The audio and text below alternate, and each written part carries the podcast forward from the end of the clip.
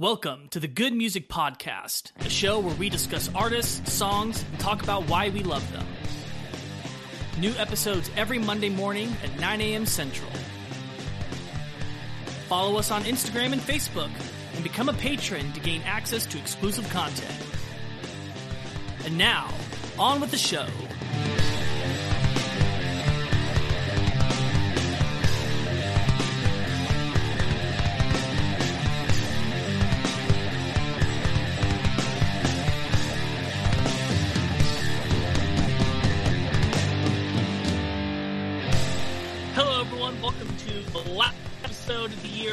Good Music Podcast. I'm Lucas.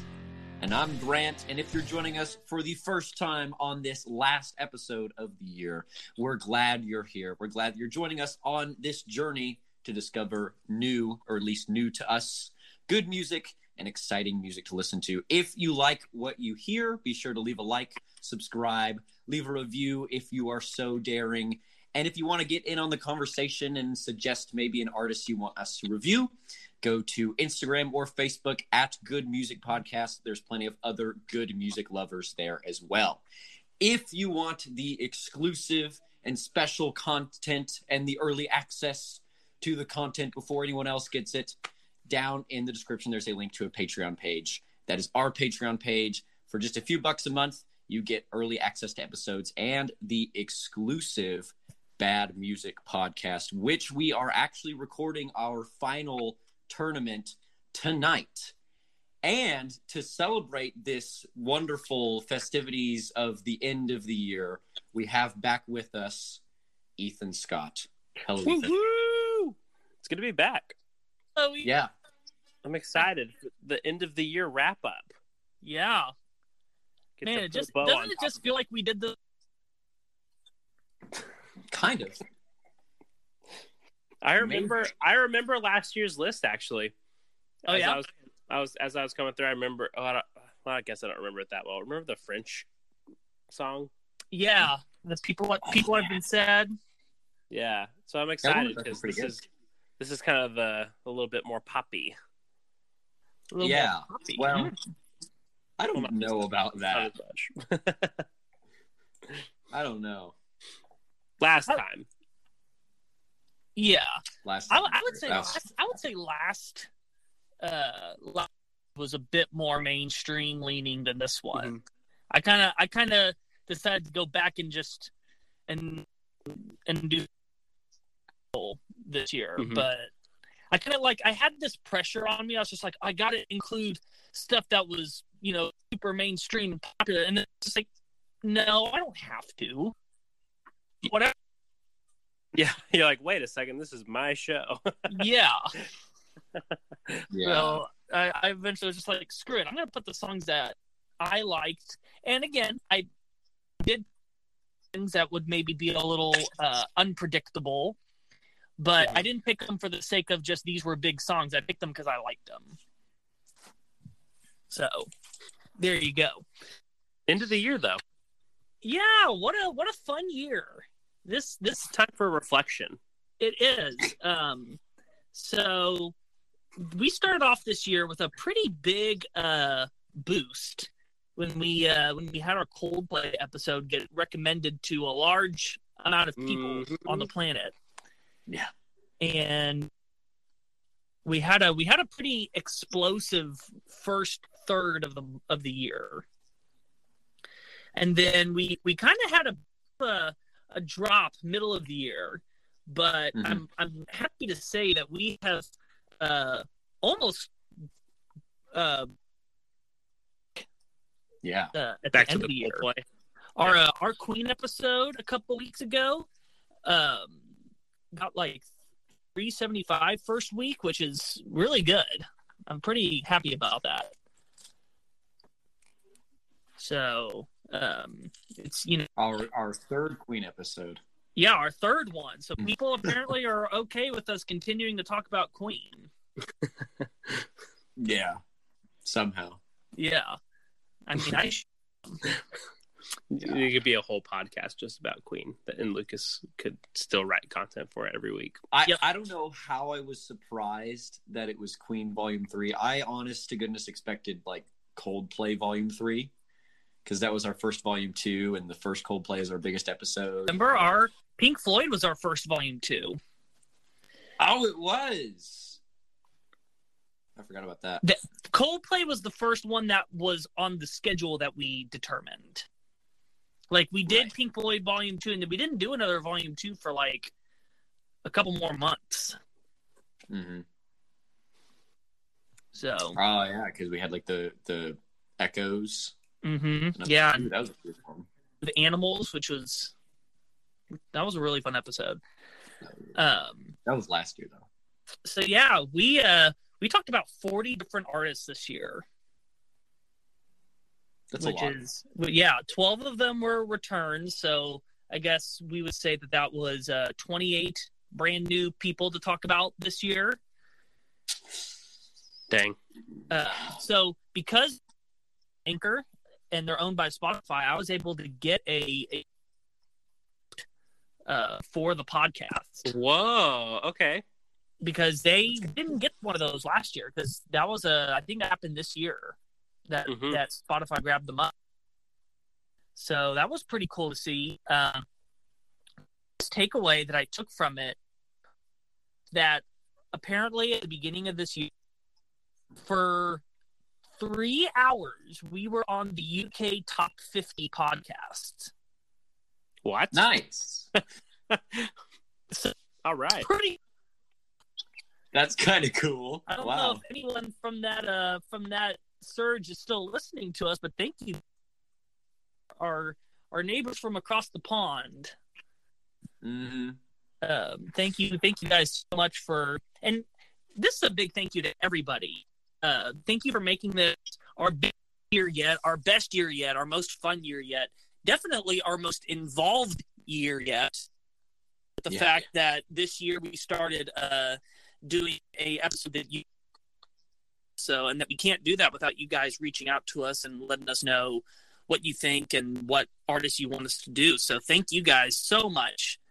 We uh we definitely could not have done everything we did this year without you. And um so I was looking back through our numbers and what do you guys think was our biggest episode of the year? Or one. Uh, I have to. I have to go back and look at like what episodes we did. Like I honestly don't. Give me Uh, it's hard- it's. I feel like like just of this year. What what episode of this year has the most plays right now? Yeah. Mm. I'm looking. yeah, I. Well, if you wanted to like place a bet, you could say it's something involving Genesis because we had three of those, right? so I mean, there is that. Yeah. Is is it really? No. Oh, okay. Saying uh huh, yeah. I, di- I didn't think it. I didn't think it would be. I- Um, I I'm looking at the Rolling Stones. That's kind of getting my my brain. I am thinking. That Hall was one of the biggest. I'm looking at Metallica. Dire Dire Straits, maybe not. Maybe not Dire Straits. Maybe Dire Straits. Dire- Kiss. Dire Straits was pretty Kiss. big. That was, I bet that was top of the year. I bet it's Kiss. Adele. It was Adele. We that this year. Oh, I Adele? Adele this year. Adele by itself got over 2,000 plays this year. I thought Adele was last year. Okay, otherwise I would it have was- said that. To be fair, okay. everybody loves Adele. Everybody loves that. It was well timed too. We'll, we'll, we'll talk about that later this episode too. That was yeah. Um, and some other some other big ones that were Bruno Mars ended up being uh, one of our biggest episodes. Yeah. and uh, considering that that was a bit more, it's it's passed a lot of other this year. Um, Rolling Stones was big. Bruce Springsteen was big. Uh, Dire Straits, and um, and Le- I think Led Zeppelin was actually our number two. Wow. Oh, it was at the beginning of the year, so I mean, yeah, I mean, that helps. wouldn't say it's a big surprise that Zeppelin did well. with our Yeah. listeners. So um, it, it it is helpful. It kind of lets me know what what type of y'all Mhm. are uh, y'all are wanting. The things that are going, ooh, I want I want to listen to this kind of episode. You know, stuff episodes like Carcass, I know are probably not going to be big ratings, listens heavy, but those are just ones that's just it's it's do it. Yeah. Um, but I know that it's kind of like you you do your big sellout episodes so you can do the ones Mhm, that you kind of have more personal passion for. you got to have the hit single so you can do the uh, the concept album later. yeah. Exactly. Um, so yeah. Um, so now let, let, let's get into some pondering and reflection. Ethan, I'm going to start with you. Mm-hmm. What was your favorite artist that you discovered through the podcast this year? Oh. that you were like that either you hadn't listened to before or that you like how how with our rating system someone that maybe perhaps you were on like a t- it jumped up significantly afterward I would. I have two okay as I've even looking through this because I I looked through this as I was about to come on and I was just kind of reminiscing about the year. The two that keep standing out is uh, Bruce Springsteen and Johnny Cash. ah Those were probably the two where I went in, and they were kind of already at a at a at a disadvantage, and then it just gelled really well. The especially I think the Johnny Cash one, the um oh the the hurt one oh yeah where we watched the music video, I was just like, dang, that's like really powerful. Because I, again, with Johnny Cash, it's like, oh, the Ring of Fire guy, the Ring of Fire guy. you know. Yeah. And same with, uh same with Bruce Springsteen, where it's just like, oh, that's the, you know, that's the born in the usa guy from the USA guy. Yeah. And I don't really like either of those songs very much, probably because they're overplayed. But then you get more into them as a person and kind of how they shape music, and you find out that they're actually really freaking good. They're not just sellouts. So those two episodes were really, really, really great. I still listen to Bruce Springsteen and uh, Johnny Cash. Oh. Well, that's good that you listened to them on the Good Music podcast and you had a takeaway and you did further listening. Whoa. It's almost like that's, that's the point of the podcast.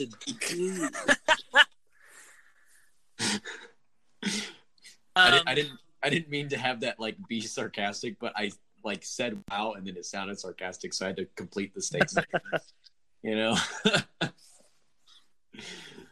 uh, anyway, grant what was what was your favorite discovery of this year I had a lot of great ones. I think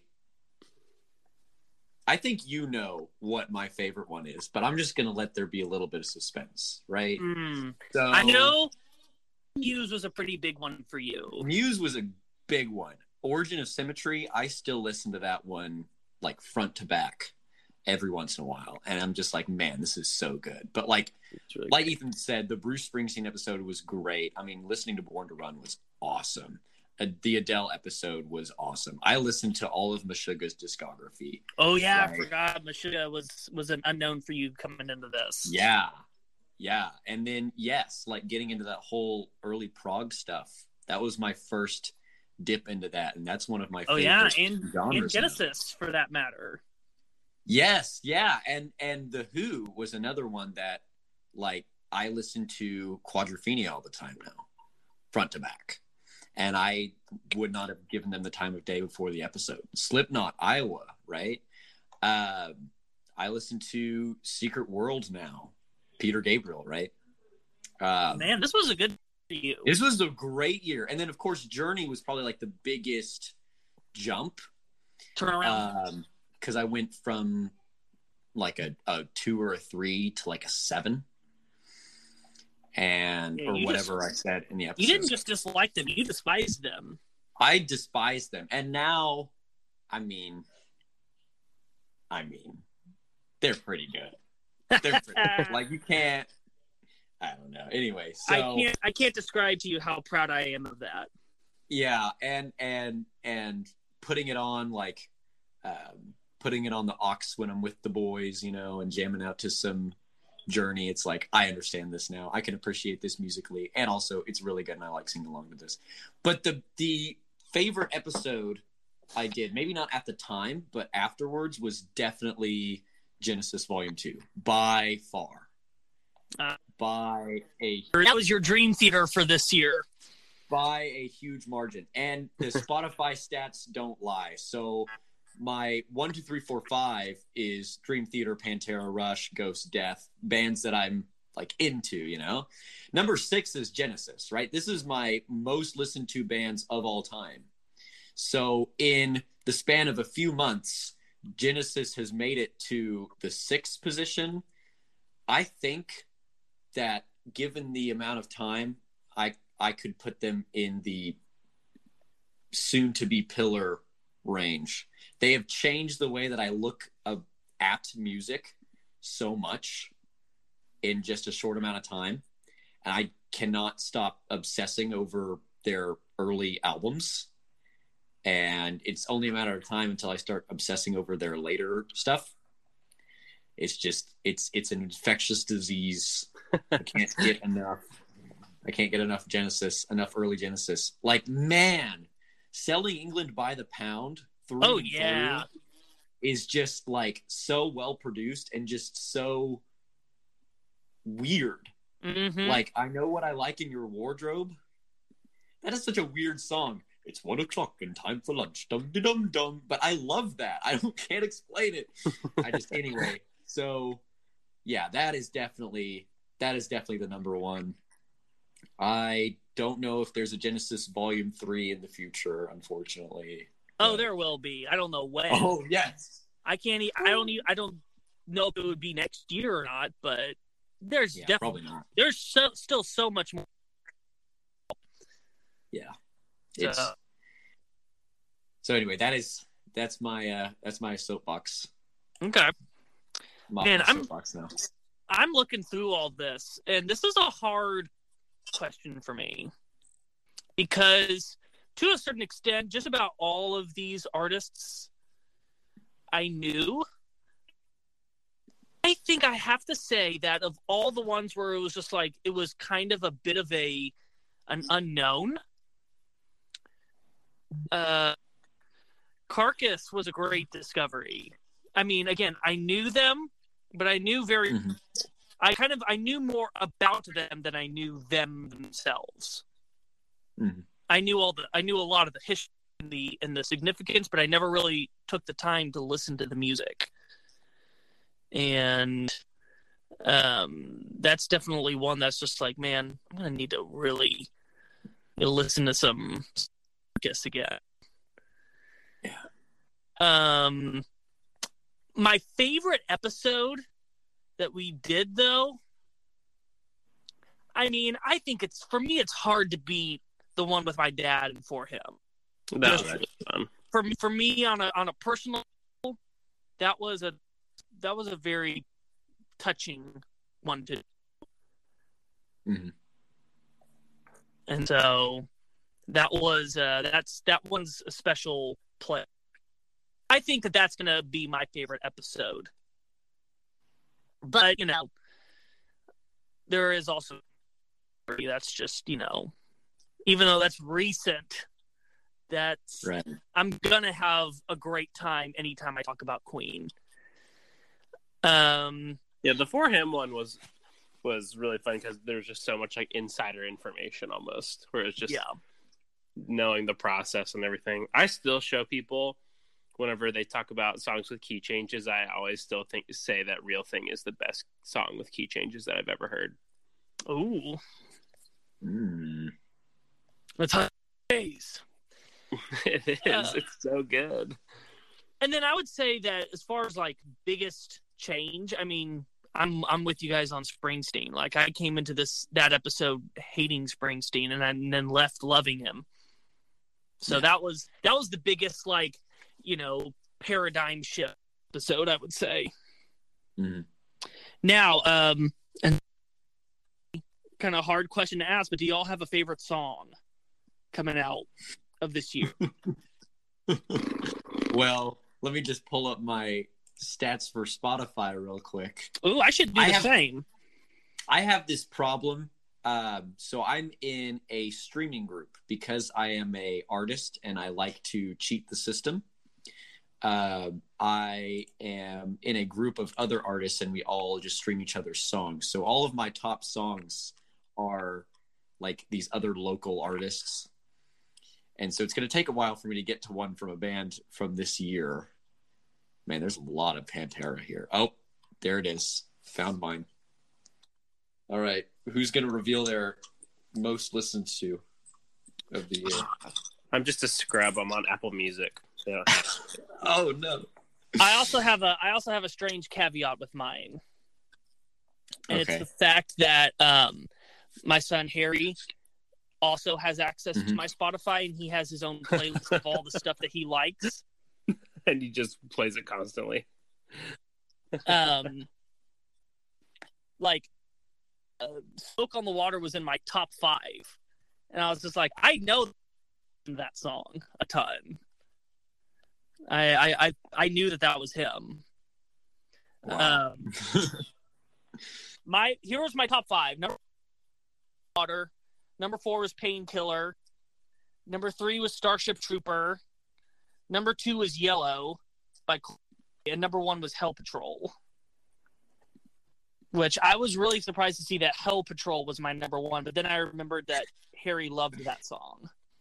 yeah. that Hey, of those five, Painkiller is probably the one that I listened to the most this year. hmm So all the other is completely Harry, and um, uh, I know that he is the one that made Johnny Cash my number one artist of the year, and and Deep Purple the number two. Put Foo Fighters at number five. a lot of Foo Fighters.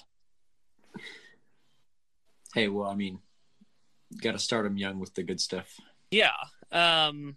Favorite Yeah. song from the podcast? Yeah.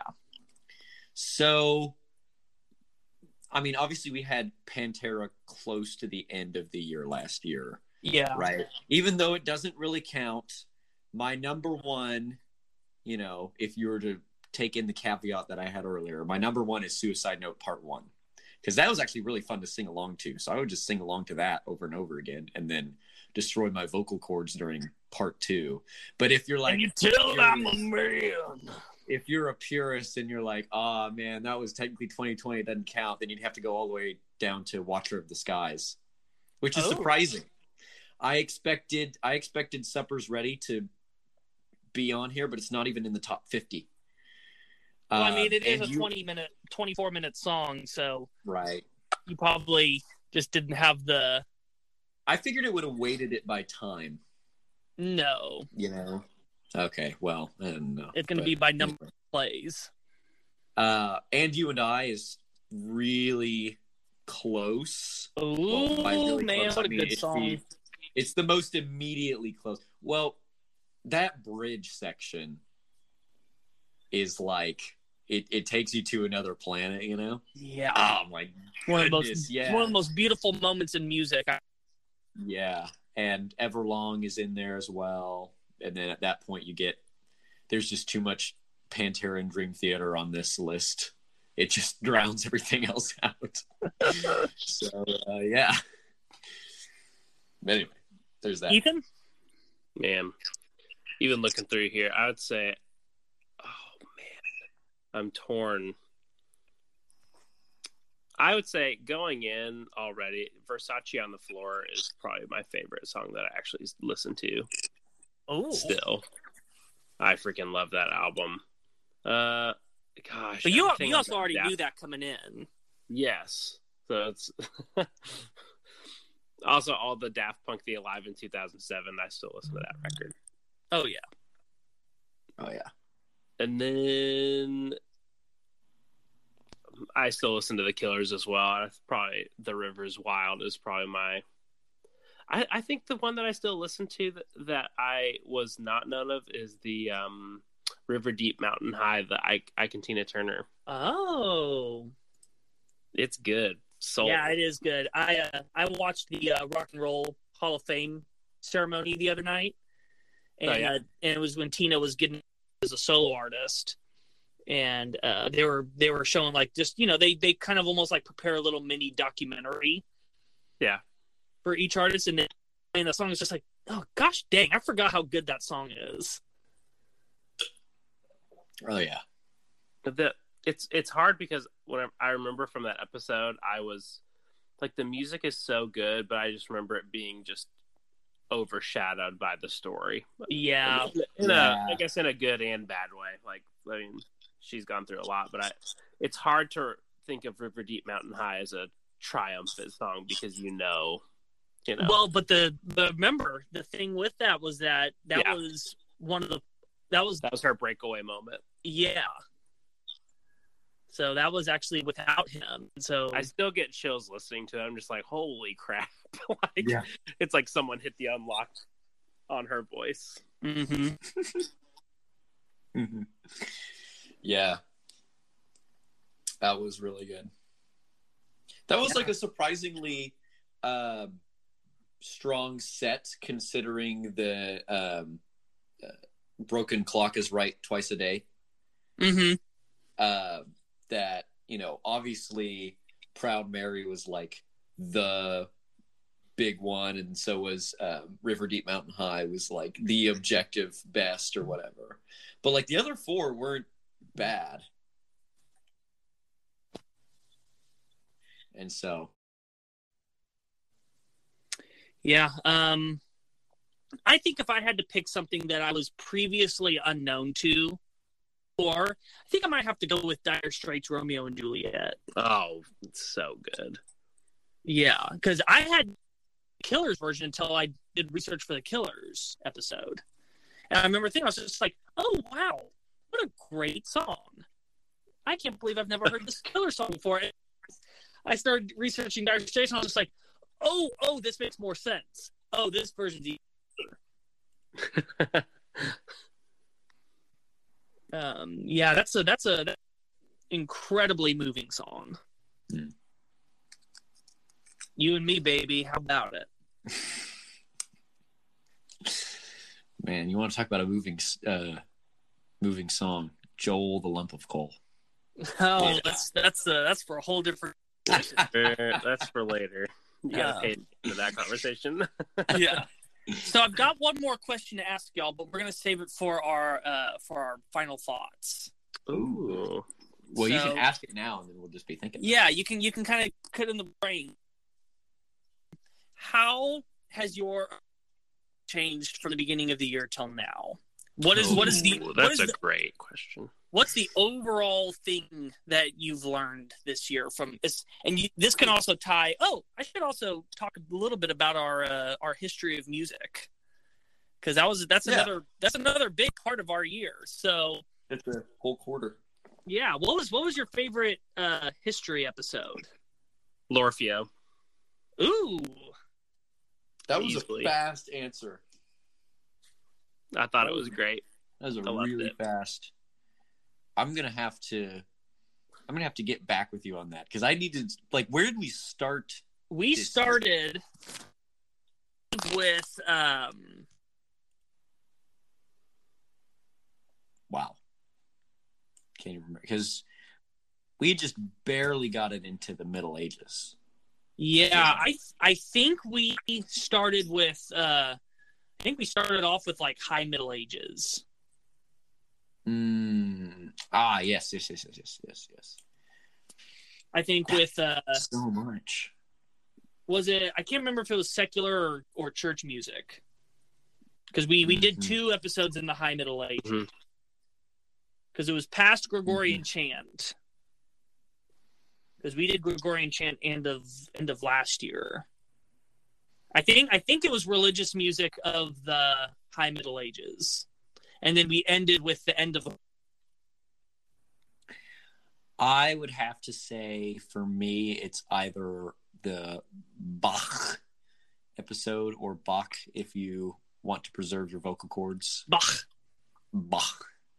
um, Johann Sebastian himself, or Handel's Messiah. That was a good one as well Oh yeah. was gonna because I actually was went, a I actually went second. and listened to the whole thing afterwards, and I was on.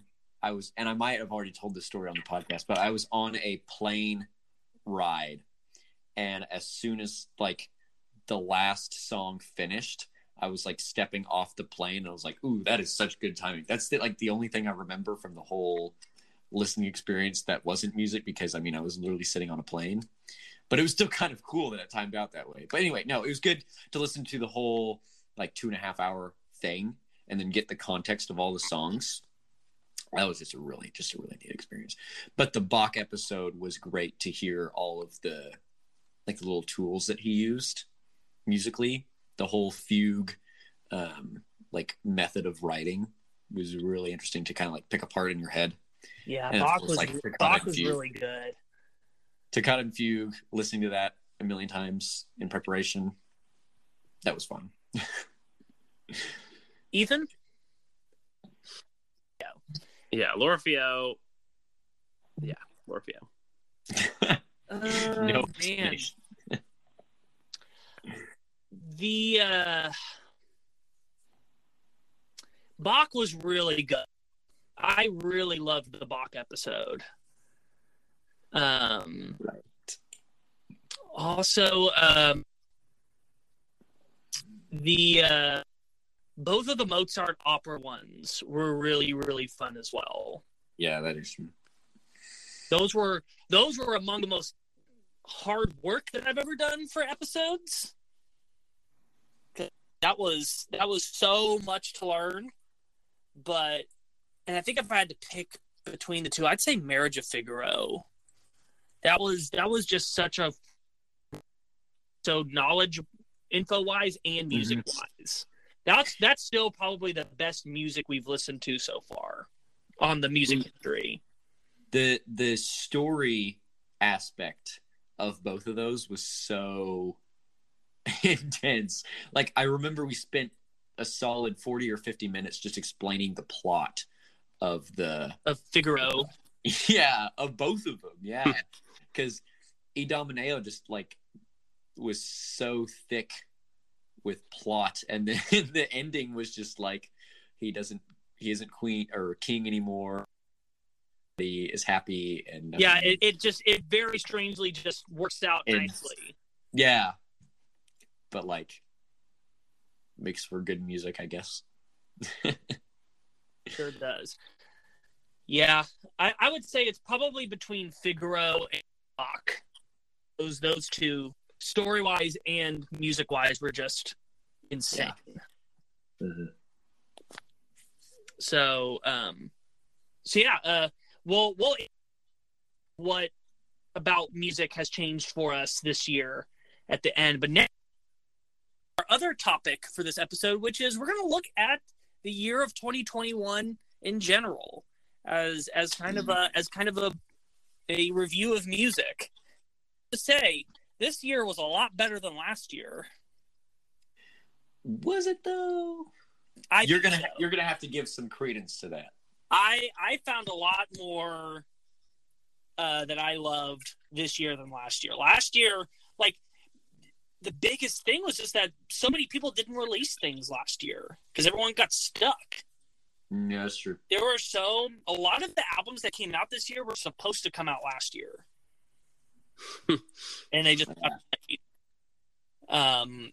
Looking back, it's kind of rare actually how many artists were able to quickly get pandemic records out. Mhm. Um, and really, the ones that we got were ones that were already kind of almost finished anyway. Mhm. Um, it feels like this was the year that everyone really got their pandemic records released. Uh, so the the real the real head cannony. I don't know if I'm using that right stuff. Yeah, I'm, I'm definitely not using that right. so many big records came out this year. Yeah, I mean, we got Wow. a new we got Coldplay record, we got a new Adele record, we got a new Foo Fighters record, we got a new Dream Theater record. Um, Depending on who you ask, some of those were pretty, pretty floppy. now, But still, like, that- like, just in the in the sense of like we actually got things this year that is true. Yeah. because we didn't really get much of anything last year. No, we got we got canceled shows, and uh yeah, all that. It was a rough year. Not to say that this year wasn't rough, but it, Right, finally we I felt like we got some we got some quality music. right, right. Yeah. So, um, but yet still we are still living in this this world where it, everything is not near 100%. Right. Uh, this was the year of the attempted comeback of touring. Where Mhm. so many people said, okay, 21, 21, we're back on. And then like they get five dates in, then uh oh, someone in the crew has corona. We got to shut the shut the door down. Right. That happened a lot this year. Uh, Yeah.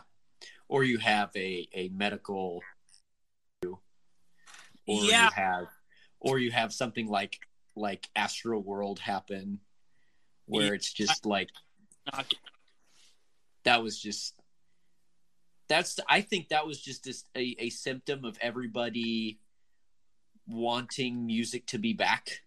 And now you have a whole bunch of people excited to see this is my personal take, okay? Nobody come for me. I think there's just a lot of people were excited to get live music back and and we and just the excitement clouded judgment perhaps. And I think that that uh, in most cases that doesn't happen.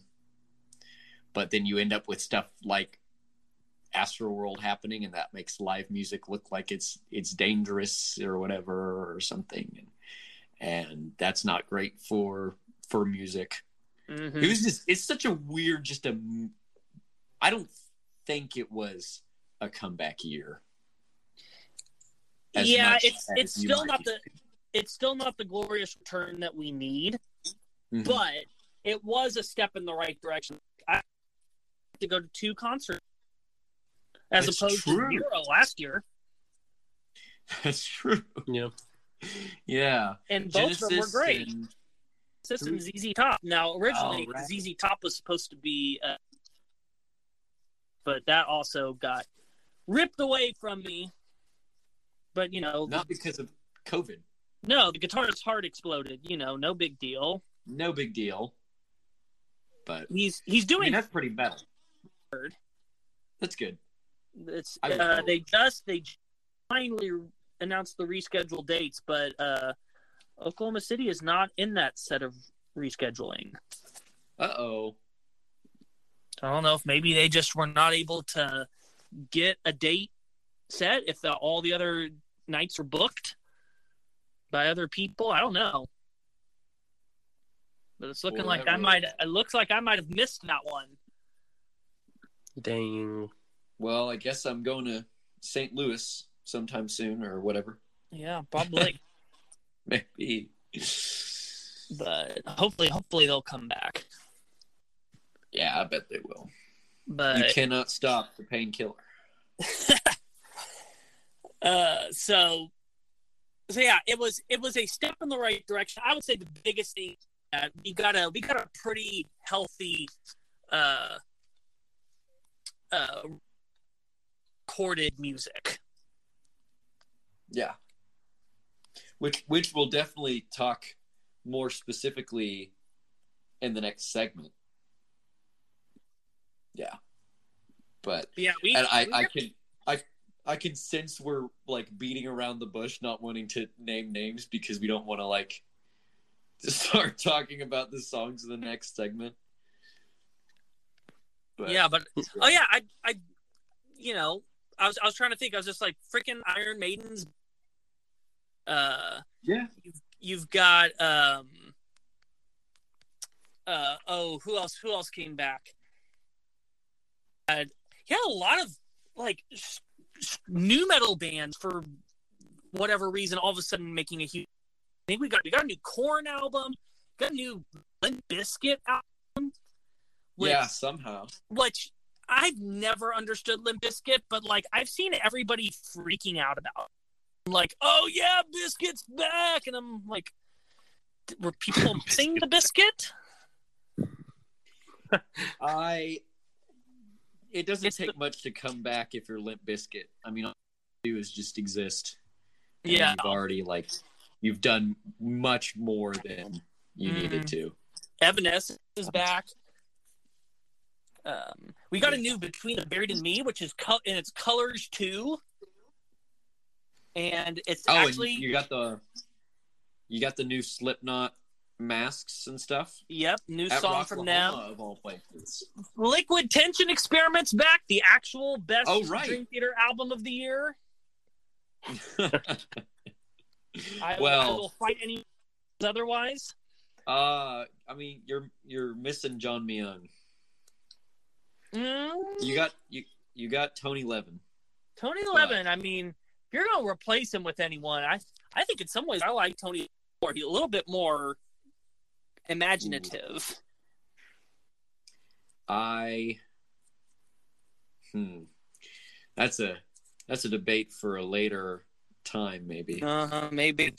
Maybe we could we could have a, a bass duel between Tony Levin and John Myung. That would be fun to see. I don't know how that would go. I know it would be really cool. and that that's so weird that like Tony Levin shaking his tree in the Peter Gabriel episode. And then Uh-huh. and then he's dropping uh, Liquid Tension 3 with the guys from Dream Theater. Yeah, and then of course Dream Theater themselves did View from the Top of the World and and announced their tour, which was a big deal and very sad when I didn't see anything near Oklahoma was uh, on the list, but hey, good for them. Good for people Yeah, in those other come to. Tulsa, so we're Oh, that we got is that to look forward to. That is true. It's a very good gonna be round Uh, three for me. three three guitar player Iron Maiden, so we really get to see the uh the full range Yeah, of, uh, of baby. talent. that would be really fun. So yeah, Yeah. I I would say it's a it's a tentative but but step forward from where we were last year. yeah, for sure. Um, And for well, for the most part. yeah. So I think that at this go ahead and uh, take a break here, and when we come back, we're actually going to talk about some really cool songs that did come out this year. So uh, stay tuned, everyone. We back with six songs from 2021.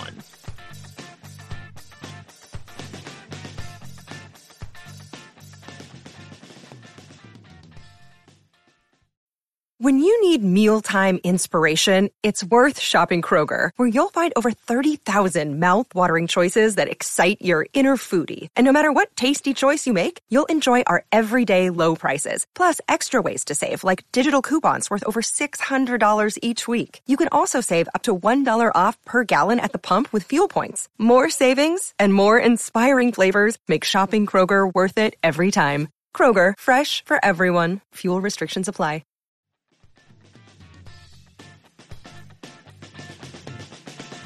Welcome back, everyone, to the Good Music Podcast. We just talked about our 2021 year in review and the somewhat, somewhat quote unquote, but a good step in the direction comeback for the music industry. And now it's time to talk about some of the songs that have been released this year and a little bit about the bands. We're not going to spend too much time here, just enough to whet the appetite, so to speak. And uh, for normal episodes, we will pick six songs for a particular artist to kind of highlight um, their different aspects or whatever and kind of get you into them. We have six different artists to talk about, so we're not going to be telling a story about an artist, but there is a great musical story to be listened to, and it'll have a nice um, ending when you get to the end. So we highly recommend that you do listen to these songs in the order that they're given, down to the description, link to the Spotify playlist. You all know the story. I'm not going to repeat it. Let's get into it with Greta Van Fleet, Heat Above. Yeah, so last time that uh, Greta was on this show was uh, as it, back when we still did bonus songs, Oh and yeah, we, we did them for a, a bonus song for Led Zeppelin because I mean, of course we did. yeah, yeah. And that's that's so weird to think about because I did not get any Led Zeppelin vibes from this song. No, I- they've they have they have evolved. This sounds so, like it starts off like carpet crawlers and it sounds like early yes, but like palatable for the average person. It's Instead so of- weird. Instead of sounding specifically like Led Zeppelin, it just sounds like something great from the '70s in general. Yeah, that's a good way because Yeah. because you could kind of put it with a lot of bands, but man, his voice stratospheric. Oh This yeah, would be this would be fun to sing along to if I could hit the notes. I can hit the notes, but I can't like make them make it sound good, make it sound natural. no, no, no. I get I get the uh, chipmunk effect when I go that high. Yeah, Ethan, Uh, are you familiar with Greta Van Fleet at all? Is this I've only heard a- Grant talk about them. okay? This is really the first time that I had listened to Greta Van Fleet, and it sounds awesome. Yeah, so this is their this is their long-awaited follow-up to um, I, I believe that first anth- uh, album was called Anthem of the Peaceful Army or something. How like long that. away? Uh, I think that I think it came out in like 2018. Oh wow! Because this sounds really great. Yeah, like I I think the reason why everyone was anticipating this so much is because while people liked the first album, the biggest criticism it had is you know uh, it's just it's just an, a, a Led Zeppelin copy, and I think a lot of people were really curious to see if they were going to do different or if, this, if it was going to be another Zeppelin clone. I think that Which kind of sounds worked to their advantage. evolved. This is Yeah, only I- second record. Yeah, because this this record is a overall is a great step forward. I feel like that this is they kind of now have settled into what their sound is. That's a quick settling. Yeah, Mhm. and I but really they needed to because if they had made another just Zeppelin clone record, I think that they would have been dismissed pretty out of hand hmm because up until this record was going on, people were the critic the skepticism and the criticism was growing. Hmm. And so I remember thinking, I was just like, I really want to know what they're going to do next. Because they really need to do something that's going to mark them as a band that is going to stick around and, and have longevity. And I think that they did it. Wow. Especially, man, this this freaking song is so good. Yeah, it is.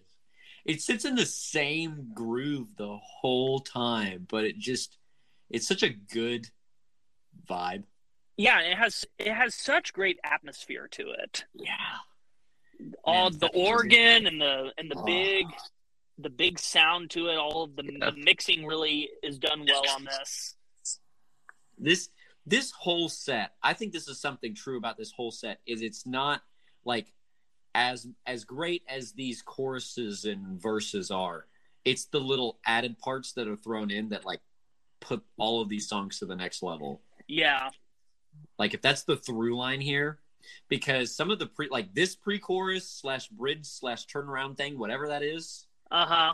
that is like so good with like the Lydian suspended sharp four or whatever it is. Man, that's a that's a music theory thing that just translates to something that's very very. I don't want to say poppy. Rick But- Rick, Rick Beato accessible. would have been proud of that. Yeah, yeah, he would have. he would have. It's a great way of putting that. Uh, yeah, Ethan, I just you got just any other good- you got any other thoughts? Especially because you're as not as much of like a like a, a '70s classic. It Uh, just sounds good. It's it's it's. This will probably tie into the question that you were asking at the very end. It's just like it just sounds good. it's just It just sounds. there's not a lot to talk about. It's it's it just man, like yeah, the way that it's mixed, I'm just really impressed because the guitars sound so good. Mm. and just yeah. it's like a they're- they're super sitting with professional. everything. if this is the these guys are being heralded as the future of rock and roll and i would say with if this is what the future sounds like then i think that we're in for potentially a great revival Man, of rock and roll I music agree. so this I this has been nominated for best rock grammy this year and i I don't think I've heard any rock music s- sound better than this this past year. yeah it's this i'm really Which might excited I bring us into the next uh, thing to talk about, but Yeah, I, I think that I think this is going to win. But our next song in the category is going to give some uh, some good competition. Ooh, I remember. This next song is always is also uh, has also been nominated for best rock song. I remember you uh, being rather skeptical of this particular album, the "Medicine at Midnight" I remember that. by Foo Yeah. Fighters. We had an episode on this, didn't we? Well, we uh, we talked about one of the songs was in the bottom six. Shame, shame. Yeah, and wasn't it like the was it the lead single or something? Yeah. This is Yeah, actually the fourth single release, but I remembered though when I listened to that album in preparation for uh for the Foo Fighters episode, I heard this song. This is the first song on the album. I heard that I was just like, "Holy crap, this song is great." Like this song I think made it into the top 20 of my Foo Fighters ranked list. You can definitely tell the difference in approach from this album to the Greta uh, Greta Van Fleet. Mhm. Yeah. So, but so we we haven't said it yet, but this song is "Making a Fire" by Foo Fighters, and uh, yeah, this this song this song just freaking rips. It's it's it's kind of jarring at first hearing like a dance song by Foo Fighters, Mhm. but I mean, gosh, it it shouldn't work, but it does. Like hearing the na na nas, and it's just like I'm like, wait a minute, this is this is Foo Fighters. Yeah, I yeah, would have really. never guessed that this would have been on one of their records, but It kind of has a uh, a um, kind of a a country bum kind of feel to it as well. Ooh, I think I think you're right. the the na na na nas and stuff. No, I I, I How the get what chorus kind of hits. There's kind of a country in it. There's a country uh, approach to it, in my See, opinion. see, I felt kind of almost like like like 70s, almost disco esque. I did. See, I was expecting that because it was like the lead up was they're going to call themselves the Dee Gees and it's going to be like a disco album. I didn't get a lot of disco from this. Like, I cannot see myself doing the disco point dance to this song. There's some little synthy stuff going on in there. Yeah, they they did say that their biggest inspiration for the album was David Bowie's "Let's Dance." There's a tie-in. and yeah, that that ties into our last episode. Um, so they they said that that was kind of like their their guiding principle is we want to have our own let's dance, and so they the whole the whole desire of the album was to have something that was fun, something you can dance to, something that was that was high energy, and just the biggest thing being that it was different. I'm I'm warming up to the album more. I still don't think it's going to be one of their all-time best, and I still think that "Shame Shame" is a terrible song. But some of the other songs, I'm starting to understand more. Um, I'm Mhm. starting to like them more. But I mean, "Making a Fire" is just it stands head and shoulders above all the other songs on that record. It's just it is it is a dynamite song. It's I it's got be- so many hooks. I would be surprised. It does have a lot of hooks. I think that that's that is what has going for it. Like just Foo Fighters are great at writing hooks. I still feel like there's a there's something there's a wow factor to the Greta Van Fleet song. Yeah.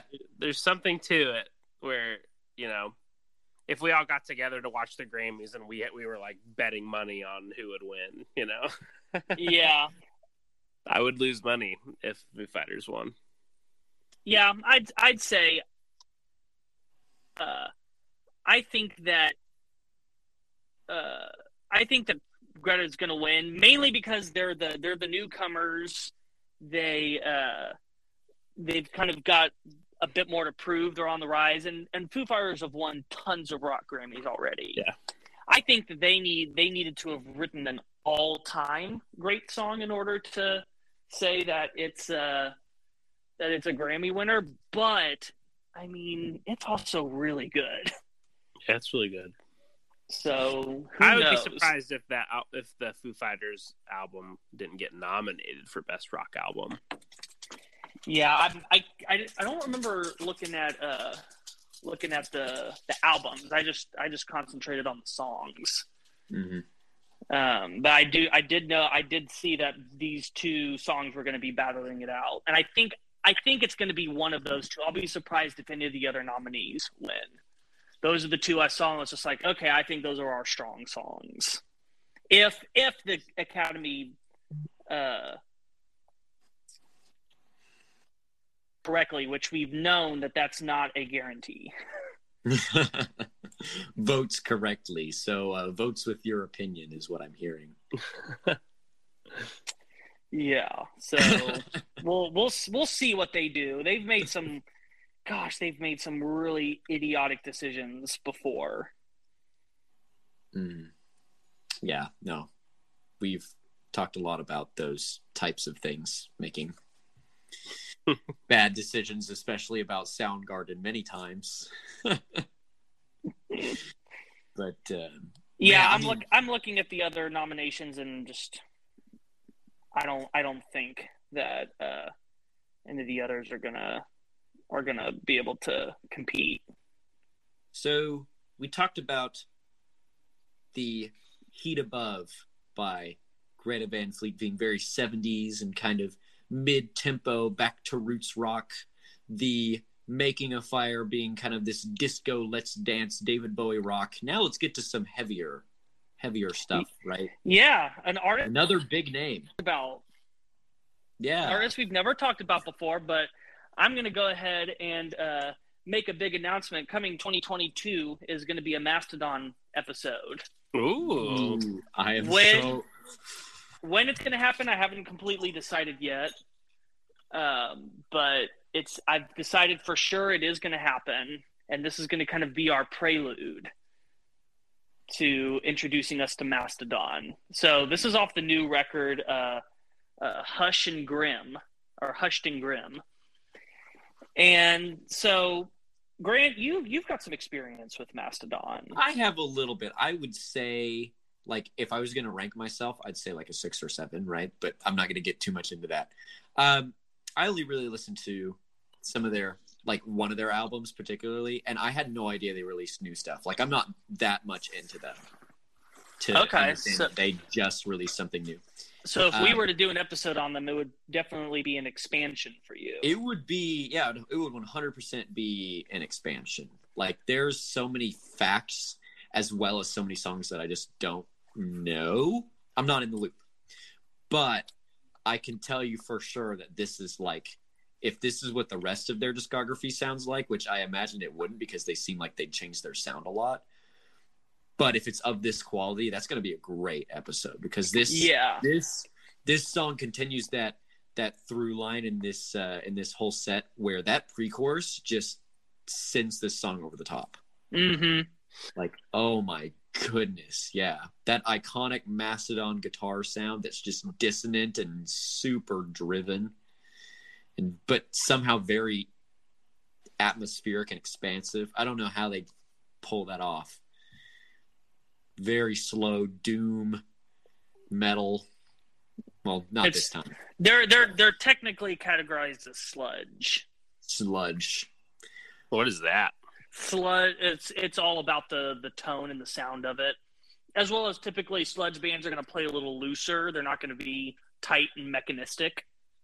But you could definitely say that about Mastodon. yeah They definitely they kind of follow the Who uh, structure of playing music to where it sounds like it could fall apart at any given moment, yet somehow it stays together. Uh, yeah Ethan, kind do of Ethan, do you know anything about Mastodon? No, I guess I had always assumed that they were a lot heavier than this. Okay, so you At- had at heard of them. I guess yeah. um, they had a they had a song on Guitar Hero Metallica. Which Um, uh, Blood and Thunder. I don't remember. I, I just remember you played that game a lot. That was like I did. favorite I one. did play that game a lot. It was one of the one of the bonus or side songs Yeah. that wasn't by Metallica.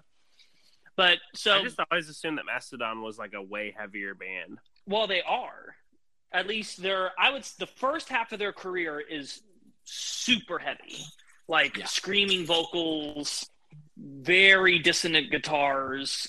Just like it, it's it's very chaotic sounding, and kind of as they've grown older, they've they've simplified and mainstreamed their sound a lot. Yeah. Like I would say, I would say specifically the last ten years, their last oh, I guess this would be four albums now. Their last four albums have had a much more approachability to it. Um, pretty much hardly any screamed vocals at all.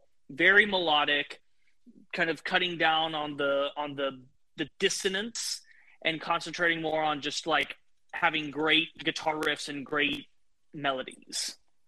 hmm And I mean, that Yeah. stuff was always present in the early stuff. It was just, it was a bit more of a a texture, something to add to, rather than being the core of the song or the core of the music. Mm-hmm. Yeah. This this is a so the drummers singing here, they all Yeah. have different voices, right? Well, yeah, I think I think three of them sing. Their bassist has a really intense like scream sometimes. yeah, Uh, he's uh, so that's kind of where that heaviness is. yeah, and then um, Brent Hinds has one of the most insane sounding voices ever. He he sounds more like Ozzy than Ozzy. I've heard He sa- that. said. Well, well, what he does is he sounds like Zakk Wylde. I would say he sounds Yeah. more like Zakk Wylde than Ozzy, which I mean, Zakk sounds like Ozzy as well. I mean, you're just splitting hairs at this point, you know. I mean, but it, yeah, it's it's that intonation of of of almost having like this really insane Southern drawl, which I mean makes sense because they're from Georgia. Right, right. Um, but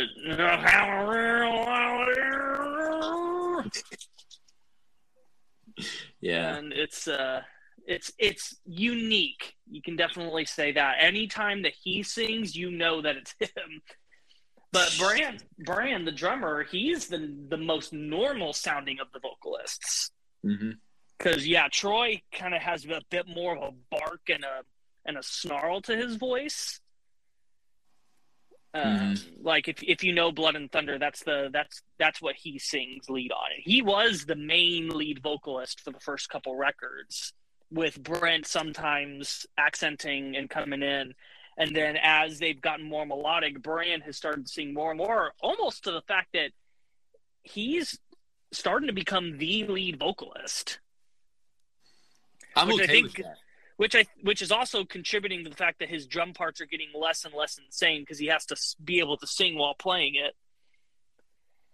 I've always unofficially been a fan of his vocal lines more, but if I had to be honest, I would say that they hold a lot more weight when you put the other two there as well. Yeah, I it's know. I like it's- that interplay. yeah, it's it makes it to where you kind of don't know what's going to happen. Yeah. But yeah, this uh so this record is is a continuation of the sound that they have been in for the last 10 years like I was saying.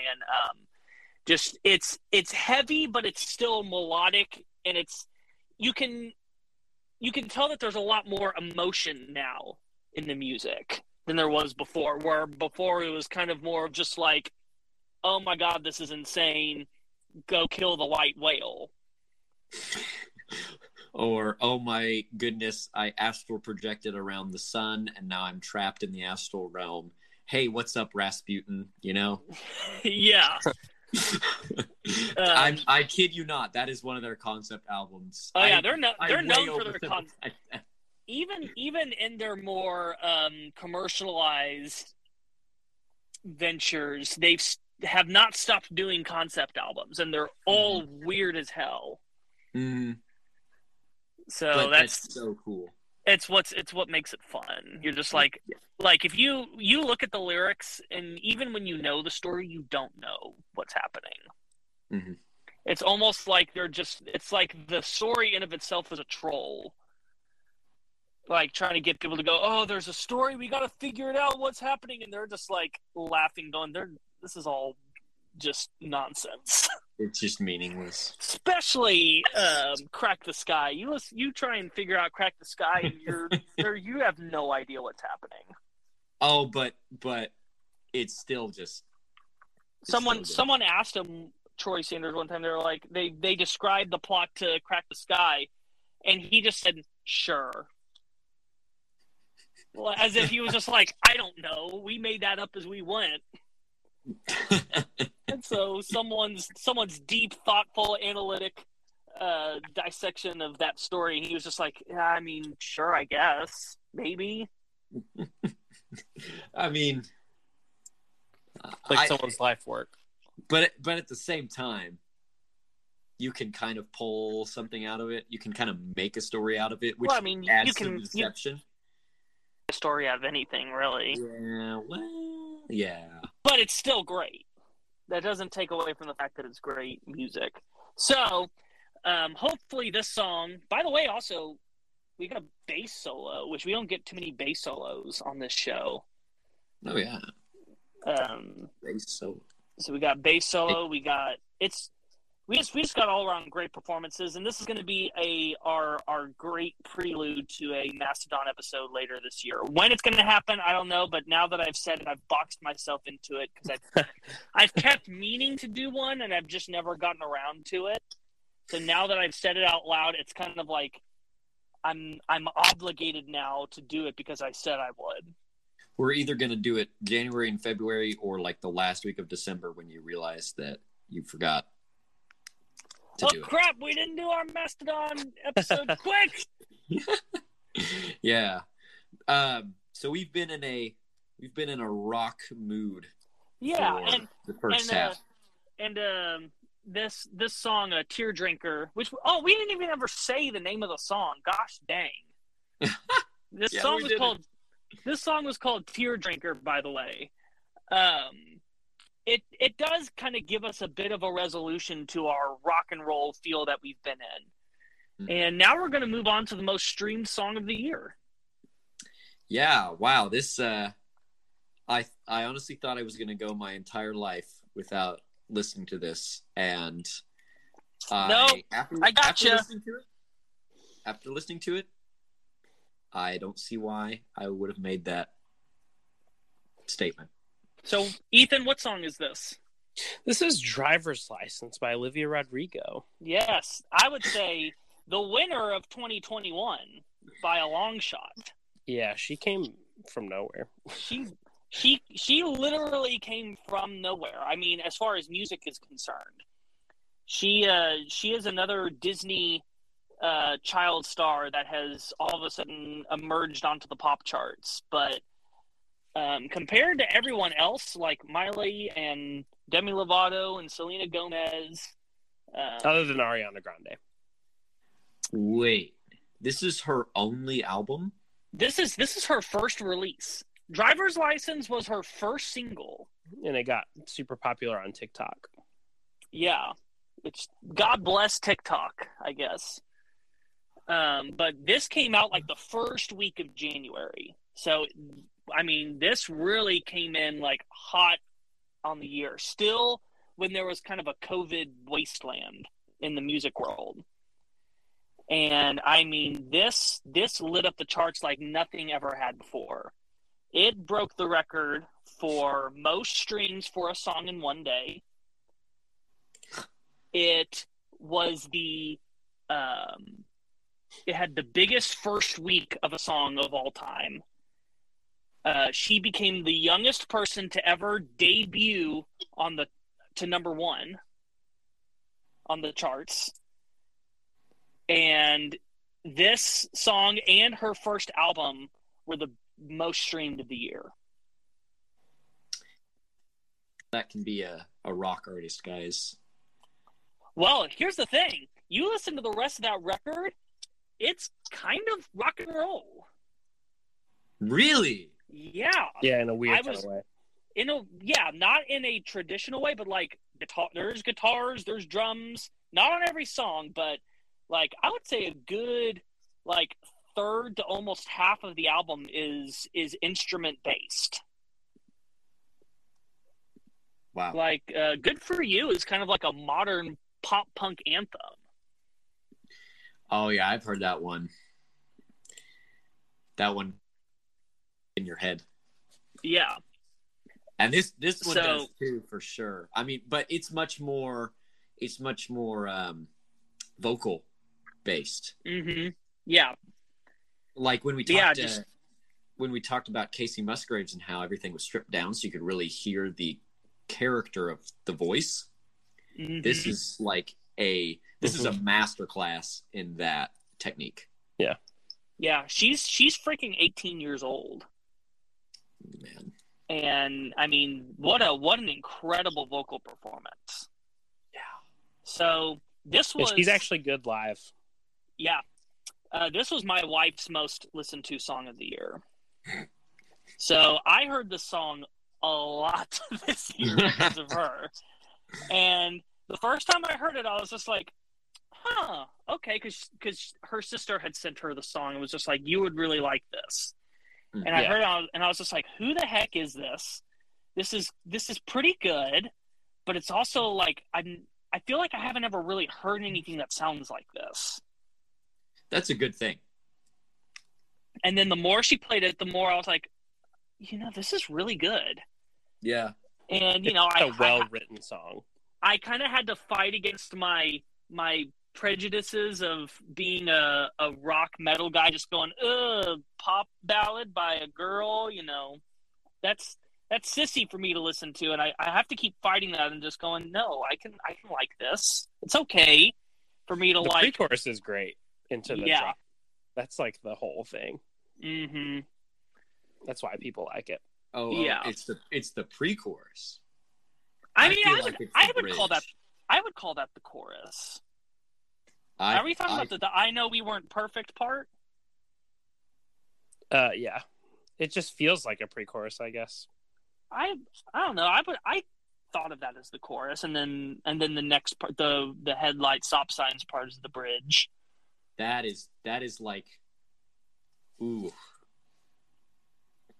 I don't want to I don't want to compare it to the and you and I bridge, but if I had to, I could I could make that comparison because it like it also kind of takes you somewhere musically that you're just like uh-huh. ooh and all the voices come in. Yeah. It just- It just makes all the right decisions. Yeah, yeah and in a weird way like i am not the type of person who likes language in music i tend to put up with it but some bands and some artists just do it right and i feel like this is this is an instance of that Yeah. where it's like it just it it feels fit- in super intentional. It, It- doesn't feel like it's just a lyric to show it- something. and it adds so much Yeah. like weight like the the line would not have been the same if she hadn't It also makes it believable that this is written by a teenager because she wrote Yeah. this song. Yeah. That's true too. I mean, And The the thing- imagery is really good. yeah, and all the little details about you have the you have the the the open door signal and you every time it goes to the chorus you have like this engine sound like there's there's so many details of the music and the production adding to Yeah. the lyrical content Yeah. so Yeah. yeah, Great. She's gonna she's gonna win all the grammys this year this was this was Her or, her or Taylor Swift. Uh, see, like Taylor at this point is like a titan in the music industry. You know, like yeah she she's in the position of Foo Fighters where she has to like completely. Billie Eilish also released a little something this year. I don't wipe the floor. Yeah. I just I think with how explosive and huge she was, I think that that you can't deny that she is the new star. She Yeah. no one won in any genre as big as she did this year. It's true. So her as a as Palpatine once said, we will watch your career with great interest. Yeah. that brings us to our next career of great interest. Yeah. Ooh, so yeah. we we had the uh, we had the the newcomer, but then we also had the return of one of the titans of modern music, and that's Miss Adele. Yeah. So, So- we did an episode on her earlier this year. So y'all Yeah. should go check that out. Um, but yeah, this was a this was a long awaited. This was this was a five year wait for new music, Mm-hmm. and fourth. uh, sorry, what was that? For her fourth. Yeah, like, so she's release. gosh, she only has four albums out. Yeah. Four albums over eleven years. Man. It's very easy to do that math because she names all of her albums Yeah. after her age. Yeah. which it's also it also weirds me out that she's only a year older than me. Yeah, that kind weird. of that kind of disturbs me because I was like, what what have I done with my life?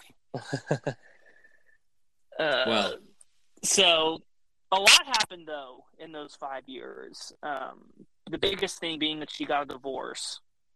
Yeah. and and thirty is, I mean, Adele was always the best at at sad breakup songs. yeah. but now that there's a divorce, it was kind of everyone was, was kind of really waiting to see what that was going to be like.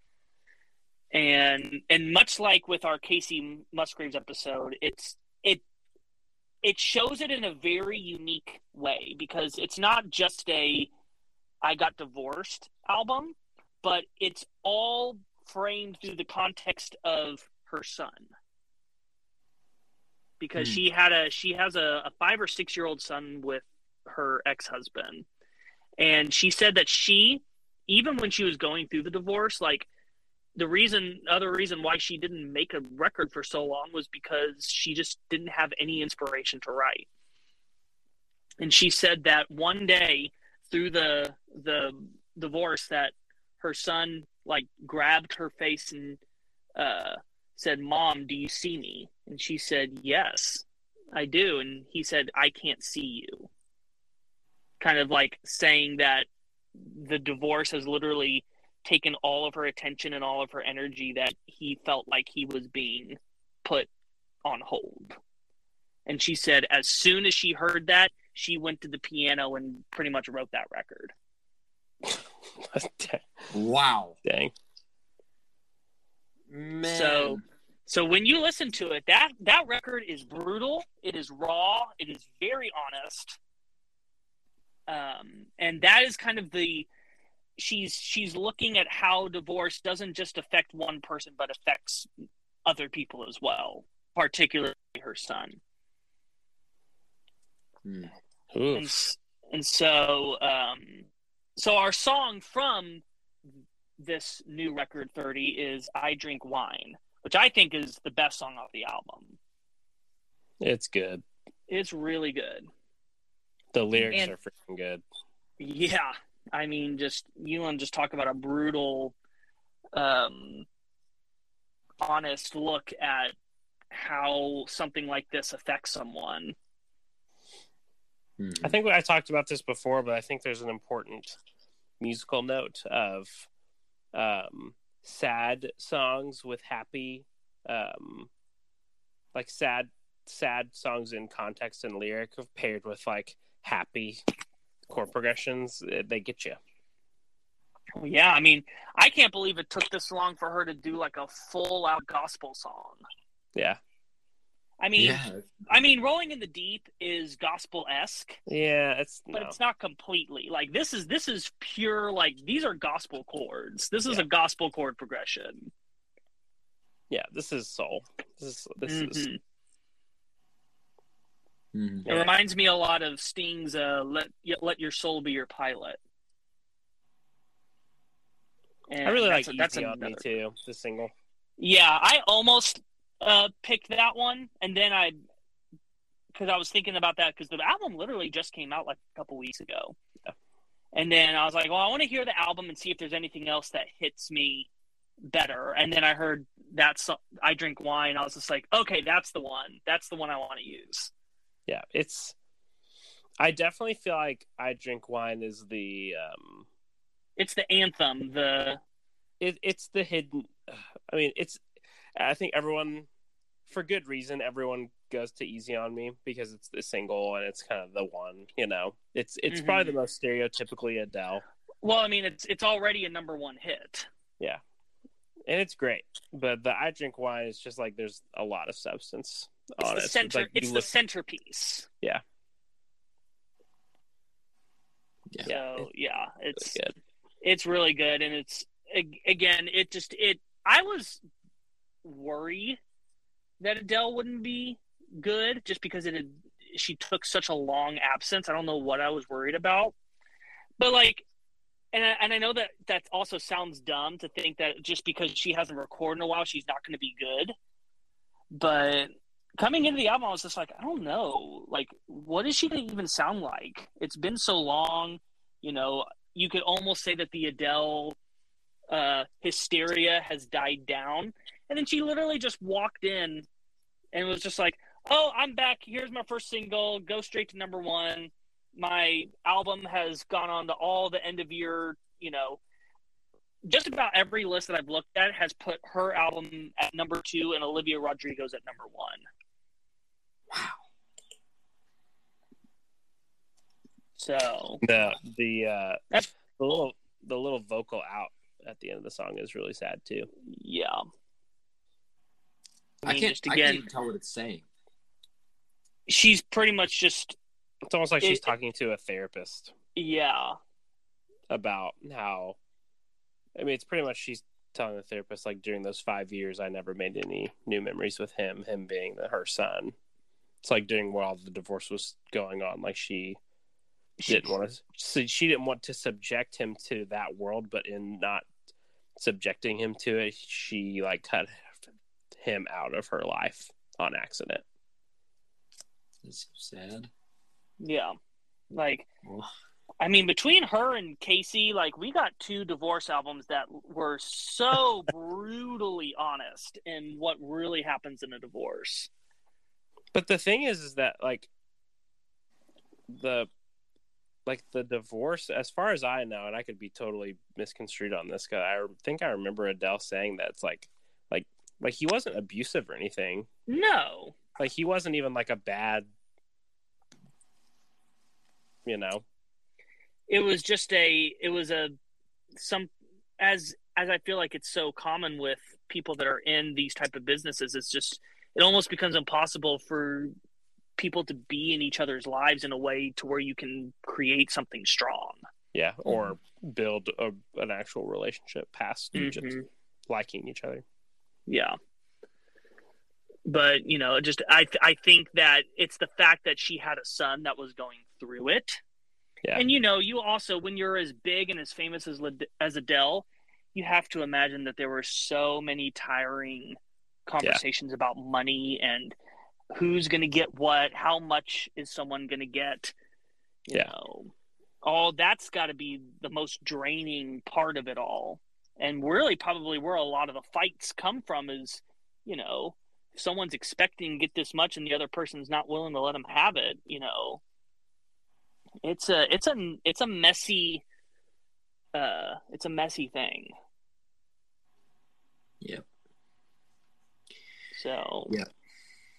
Yeah, Yeah. I mean it's but it's a beautiful song and Yeah. and just again proof that it doesn't matter how long Adele's gone for. She'll always she'll always come back and and say, "What now?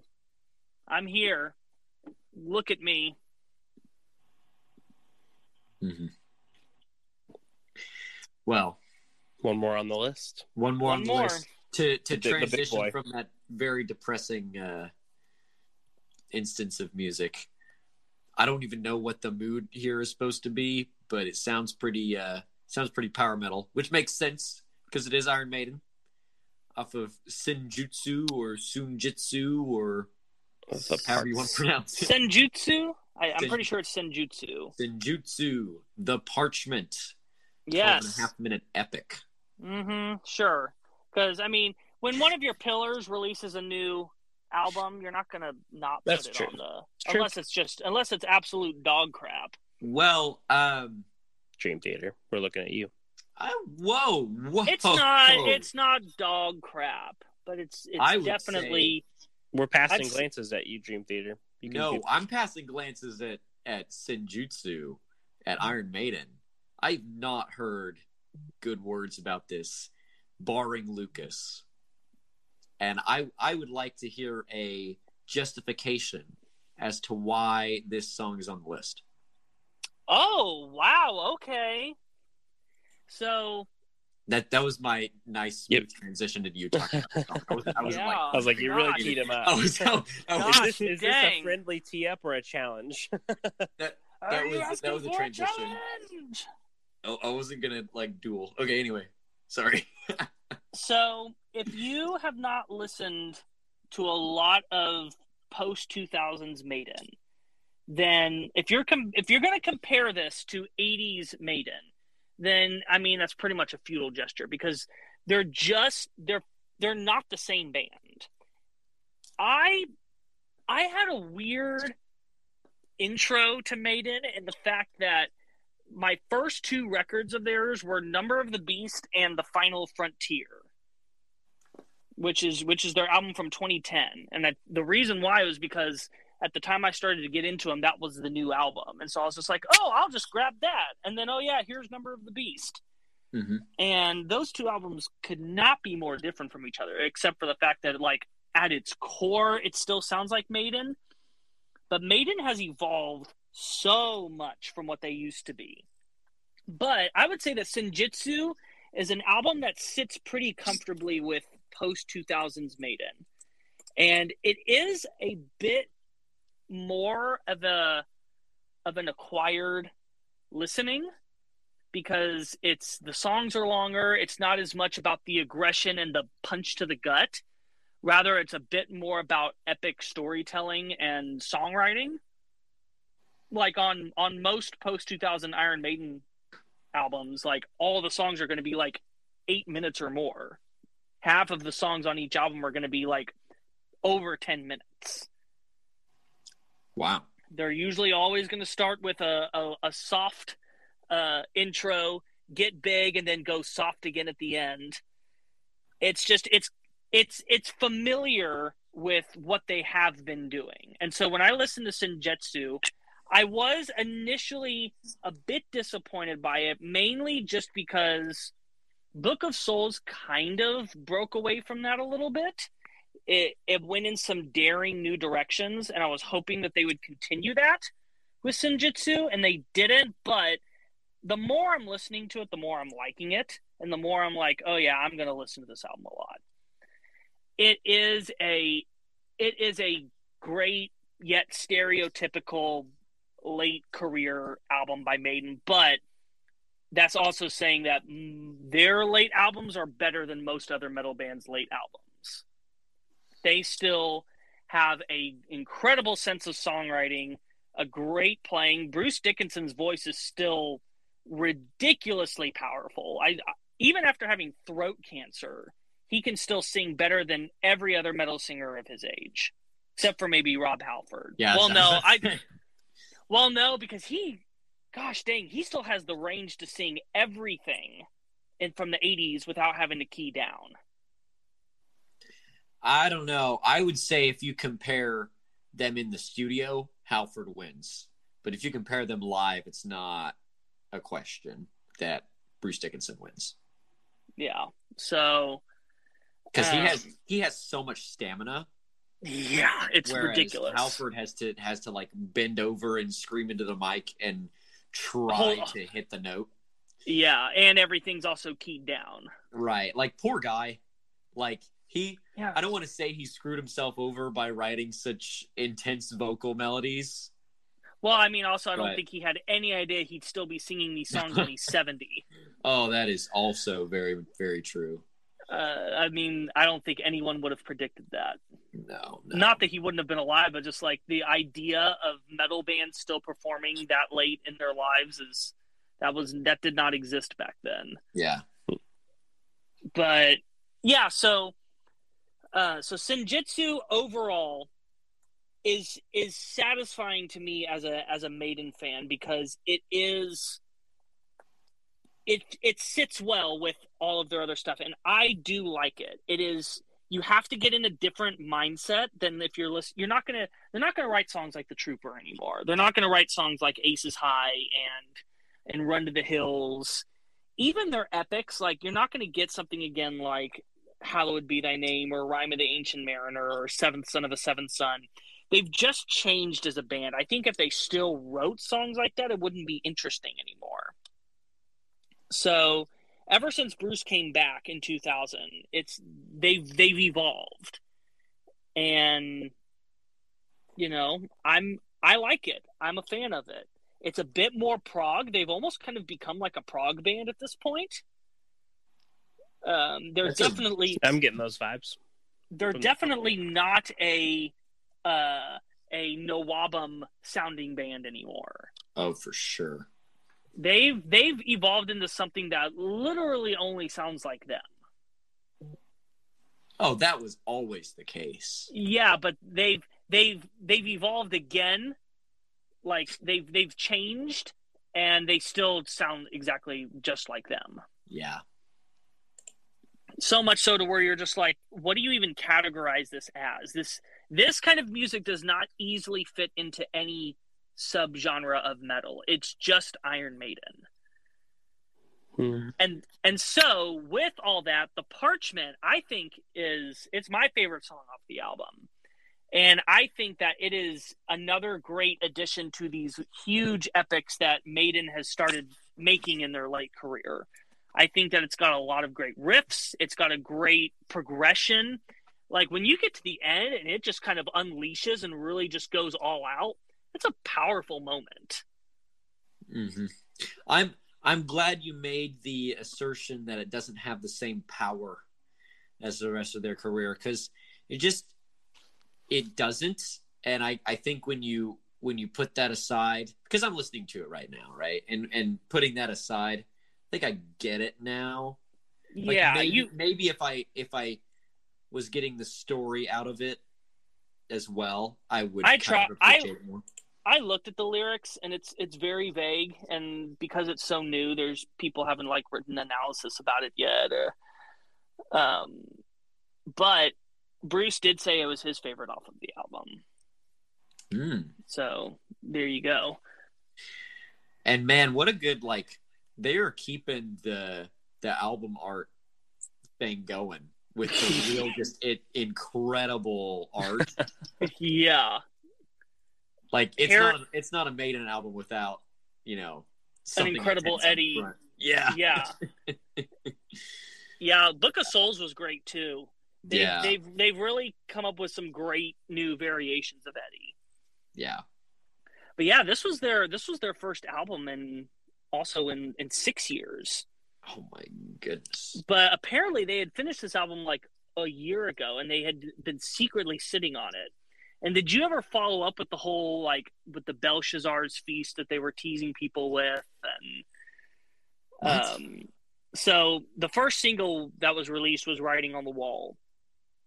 and- Uh-huh. There was an interview that uh, that Bruce Dickinson did that just said Belshazzar's feast on it, and everyone was just like, "What the heck is that?" And he like wouldn't answer people, he wouldn't talk about it, and then just on through like a series of convoluted hints, people found like a an obscure web page that if you followed like a couple of Twitter clues led you to a link that just said Belshazzar's feast and then a date saying you're invited. And the day that it came out was the day that they released the first single, Writing on the Wall. oh, so everyone thought that uh, that was the album. Yeah, well, they were just like it had. It must have something to do with a new album, Oh, right. Okay.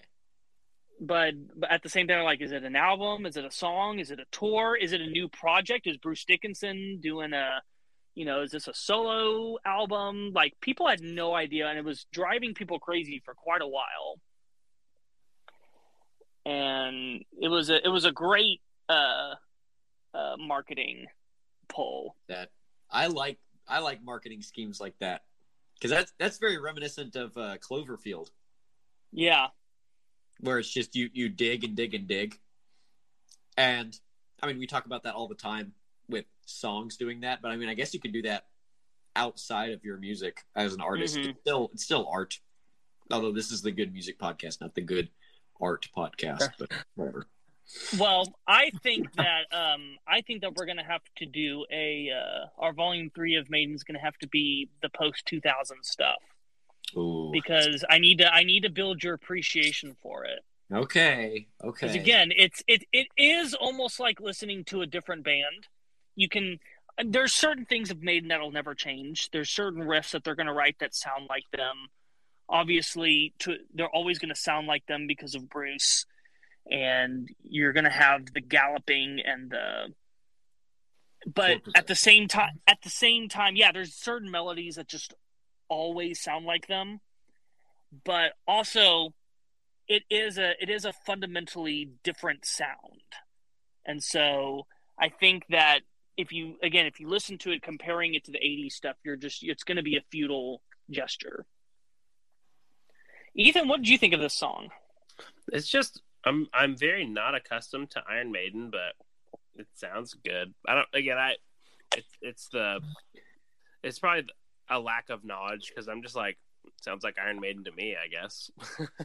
yeah From what I've listened to for like the Trooper and all that stuff, I'm just like Mhm. the guitars sound the same, you know. The guy's voice sounds the same. it's amazing because he's in his he's like 63 64 and Yeah. and has had throat cancer Yeah, he's he's got a he's got a little bit of the uh, the James LaBrie uncontrollable vibrato, but I think it kind of works to his advantage because he always had that. yeah he's he's always sounded like that It's just automatic now. Yeah, that that now it's just like it's just all over the place, and you're just like, oh yeah, that that nice '80s Bruce Dickinson sound, you know, through a much better um, recording system now. So yeah, It was- All this is- yeah, it's good. Uh, good songs in review of 2021. Yeah, obvi- 2021. Whoa. Yeah. Now, obviously, there were there were more songs than this that were released, but we're not gonna we're not gonna talk about all of them. Right. Are you kidding me? Hmm. uh, this isn't. I wouldn't even say that this is this is a accurate representation of everything that was made in 2021. I almost did it too. Uh, these were just six songs that I really liked from this year that I feel like do give at least a good variation of different sounds and styles from the year. I think that overall, rock and metal uh, really came back hard, and we got some we got some really cool stuff. And I'm still waiting for that new Megadeth record. Yes. We I thought we were gonna get it this year, but it seems like we're gonna have to wait till next year. Hey, but if you wait, if you have to wait a little bit longer to get a sweeter prize, then I'll take it. A lot of people thought they were waiting for a sweeter prize with Chinese democracy, but Okay. you know, Okay, Axl Rose and Dave Mustaine can both be very diva at times, but as far as uh, writing ability, I think those those are in two completely different camps. well, we know who we're not going to hear is David Ellefson. Ooh, that is that's that's a part of 2021 I don't want to relive. That was one of the most embarrassing things that happened Uh, this year. That was one of those sad things. Man, you know how much I looked up to him? Gosh, Yep. looked. Oops. Oops. Anyway, Uh, we're going to take another break. When we come back, we're going to give our final thoughts about uh, the music from 2021 and how we uh, feel about music in general, about the podcast for this year. So stay tuned. We'll be right back.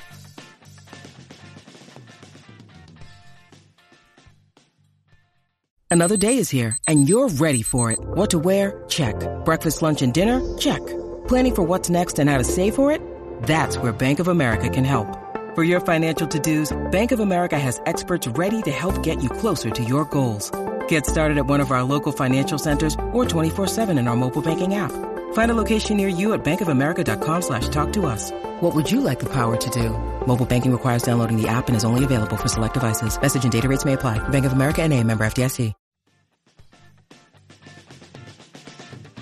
What's up, everybody? It's Ethan. Welcome back to the Good Music Podcast. We just got done with our second segment, our 2021 wrap up episode, putting a nice bow on top of a uh, kind of a comeback year for music with all the COVID stuff. We had Heat Above by Greta Van Fleet, Making a Fire by Foo Fighters, and Tear Drinker by Mastodon, kind of for the front third or uh, front three, first half. Then we had Driver's License by Olivia Rodrigo, I Drink Wine by Adele, and then ending it off with the Iron Maiden epic from Senjutsu, The Parchment. Now it's time for our for our I guess it's our last segment, but if you're not signed up on the Patreon for the Bad Music Podcast, this is the end of the road for you. This is the last segment. But if you are signed up, it's not the end of the road, so go sign up. Sounds like you're held, like you're holding him at gunpoint. Like Do it. End of the road. Gosh dang it! It's be so awesome. We have this tournament, whole tournament planned out of horrible songs. But it's time for the last segment of the night. Uh, I guess we're just going to talk about how this podcast has kind of changed our view on music in general. It's a, a huge meta concept. Usually, we rank um, we rank songs kind of for an artist, and then we give a new ranking. But I think this time we should take it a little bit more meta with Lucas's question, which is just how has your con- whole conceptual idea of listening to music changed? So, uh, Grant, we'll start with you. Um, so one of the things that we talked about during the Kacey Musgraves episode, as well as I think there was some other episodes, um, but I started to apply this across a lot of the music we listened to this year.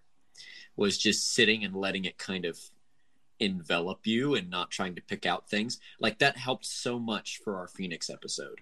And I I regret that I learned this like late in this year, so I, I wasn't able to um, like apply this for a lot of different artists.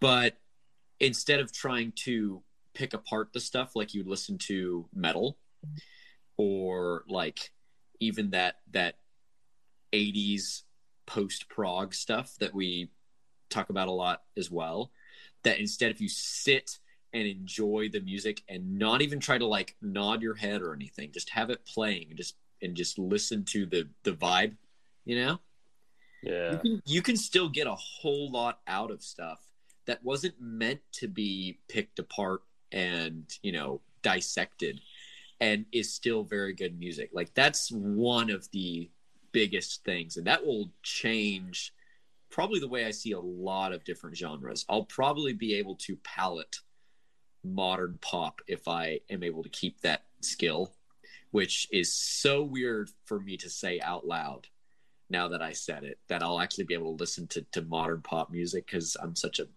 I'm such a metal nerd. Um, but like other than that, on the complete other side of things, with the definitely dissect, pick apart music, there was a there was a lot this year, and I mean, definitely Genesis, right?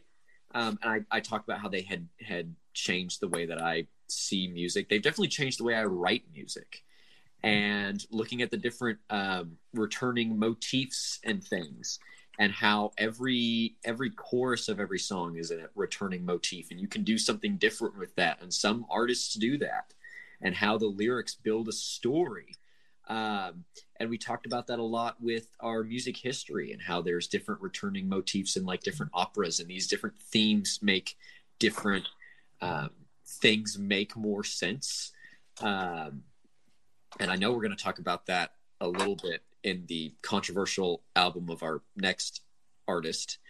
Um, but that that idea that you can pick apart things even more if you look through the context of music history and where also just from a microscopic level within the past 50 years music has come from and look at the roots of each band and look at the roots of a genre and things. Um, so it's just it kind of expanded outward. I didn't really expand in a certain direction. I i i kind of just expanded outwards. And uh, from from like a tr- more trivial thing every artist i tried to this year listen to at least one album after um after talking about them. Sometimes I listen to their whole discography, and that made this podcast so much more worthwhile. There's so much music I found and so many artists that I just love now because of that experience. And so I know I say that a lot at the end of every episode, like, oh, hey, you should listen to this album because I'm going to listen to it. Let's compare notes on ep- next episode or Instagram or whatever. But it really has turned this podcast into something that has like changed my music palette. And i would encourage anybody who's still um, who's still considering doing something like that after every episode it really changes. It really changes your music tastes in a very good way. So that is that is that. That's my final statement thought expression whatever you want to call it of the year Boo hoo. it's the end. That's nice.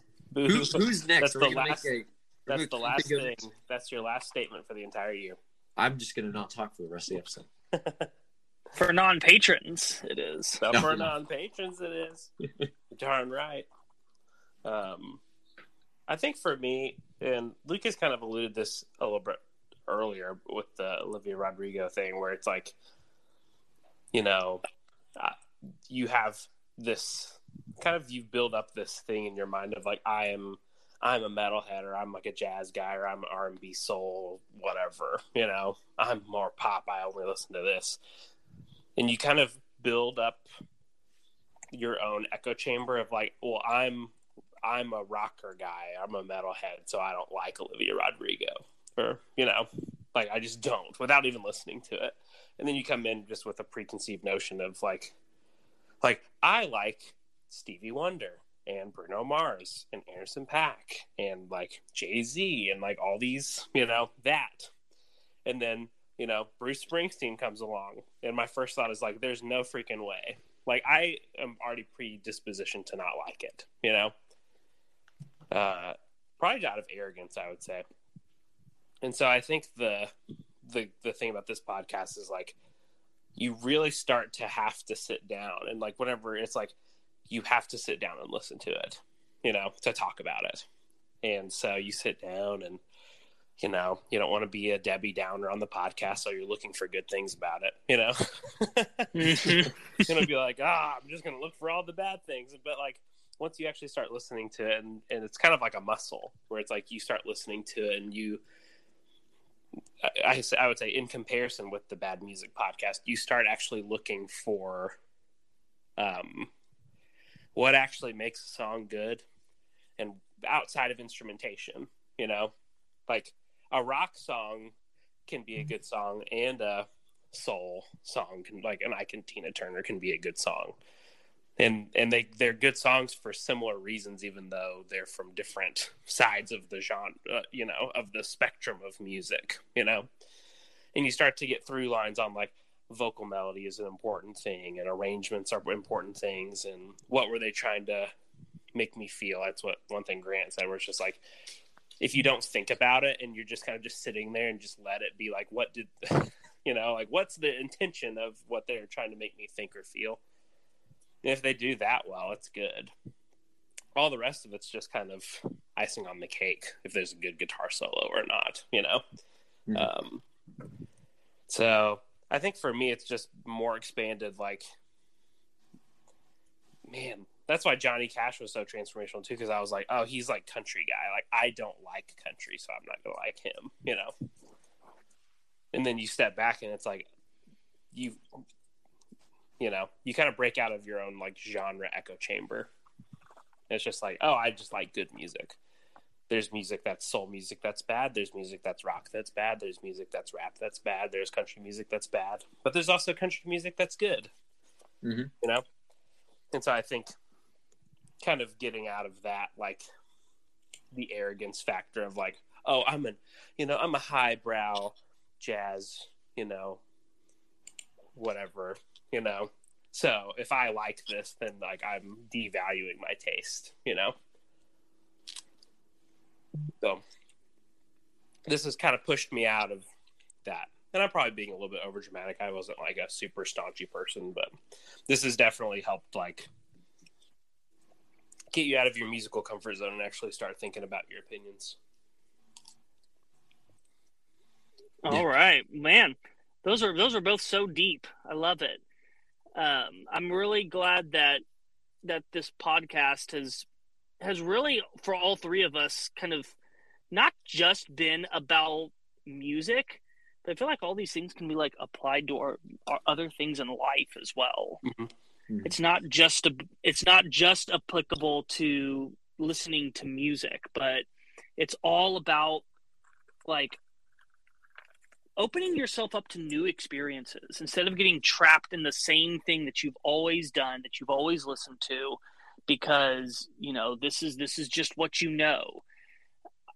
Let me tell you no one was really as guilty of that as i was. You know i was just like if it's not metal if it's not prog i don't care about it. And i over the last like five or six years and then especially over these last two and a half years doing the podcast. Initially, it was just going to be I'm just going to talk about the stuff that I like. And then I was like, wait a minute, though. What if this was an opportunity for me to discover new things? And there's going to be things that I always won't like, Mhm. things that won't speak to me. But I do believe that I can increase my appreciation for things.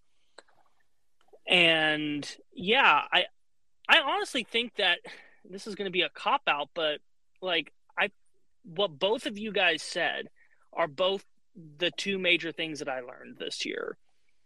I have such an analytical brain when it comes to music that I'm constantly searching for the tangible thing that I can hook onto.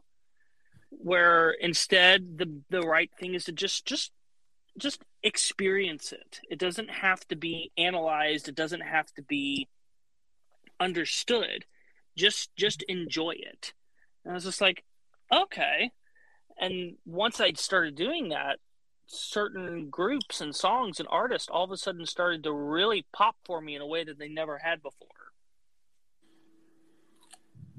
And Mhm. so, um, yeah, I've just I've felt that my musical horizons and my tastes have broadened significantly this year. I mean, this year, just look at the the types of artists we talked about. It's all stuff that is way out of our, or at least my normal comfort zone of talking to and listening to.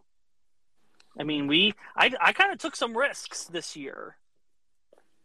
You know, talking about Kacey Musgraves and Johnny Cash and Bruno Mars. Uh, these are all artists that normally I'd have been like, I don't know if I'd want to do an episode on this. Even if I do like it, what what will what will people? Oh, he's a he's a he loves death metal, but he also likes Adele. What? he's he's that's weak. He's selling out. No, not necessarily. I think that you can like all of those things. Mhm. I feel like and Nick- oh, sorry. Go ahead. uh, that, I mean, I was pretty much done. I was gonna say I- I've I've started like what you said applying music to other things. I feel like music is in this. If you look at music like a chef looks at food, you know, where it's just like Mhm. just because you're like a sushi chef doesn't mean that you only ever eat sushi or that you can only appreciate appreciate sushi. Yeah, it's Yeah. true. And is a strawberry cake better than just a, a strawberry? You know, like just because it's simple, does that mean it's bad? It's like, no. Strawberries are delicious. Strawberry cake is delicious. You know, I make sushi, but I love hamburgers. You know? It's the food. food. The food analogies. We've missed them. Oh, yeah. Food and out. Food is all. Oh. But for someone to say, like, I only like death metal, it's just like, man, that's like so sad because there's other things that like you would like if you would just like like it. Yeah. try to like it, you would like it. Yeah, but also I, I would be very sad if someone said they didn't like death metal. I'd be like, oh come on, I bet we could figure out a way. We can find a way. so, uh, what was what was y'all's favorite song of this set? Ooh, of Uh, this I'd have to say set? it's the Adele one. Okay, so Ethan, yours is I drink wine. I have I have to say it's heat above, but if I had to pick a second, I man, man, Yeah, that's it. My second Younger- favorite is the Greta Van Fleet. younger me is like screaming. You know that um you know that interstellar scene when it's like him from the future is like screaming at him to say no. It's like Yeah. this, but the, the the past version of me is doing that right now. But I gotta say, like a very close second is Olivia Rodrigo's driver's license. Ooh. Like over the Mastodon song. I don't know. It's just that bridge was so good, dude. I just I just wow. I can Well see done. why it's the pop stream song of the year. I can see it. Yeah, I Man- totally understand that. man. Um, Heat Above is just so good. It's so freaking good. Um, I mean, making a fire also is really good, and even driver's license is just it's got a it's got a power to it. I think I got to pick Heat Above though. I, I like you how know- you're talking about branching out, and then the two rock and metal guys pick the rock and metal song, and the soul guy picks the soul. Well, at the end of the day, at the end of the day, But no, even the fact that we're considering these others is Yeah, is, a, is it's a pretty true. big thing. well, That's yeah, true. my second favorite is a Greta Van Fleet, which, which I would have never, I wouldn't even listen to him. I would have been like, ew, old. Old. They sound old. Do you know who else uh, is their favorite song was was Heat Above was Harry. Harry, my four year old son, loved that song. Harry doesn't miss. I mean, He, did- does not. He doesn't miss. Wow. I'm wrong about my favorite song. but he also he also loved the parchment.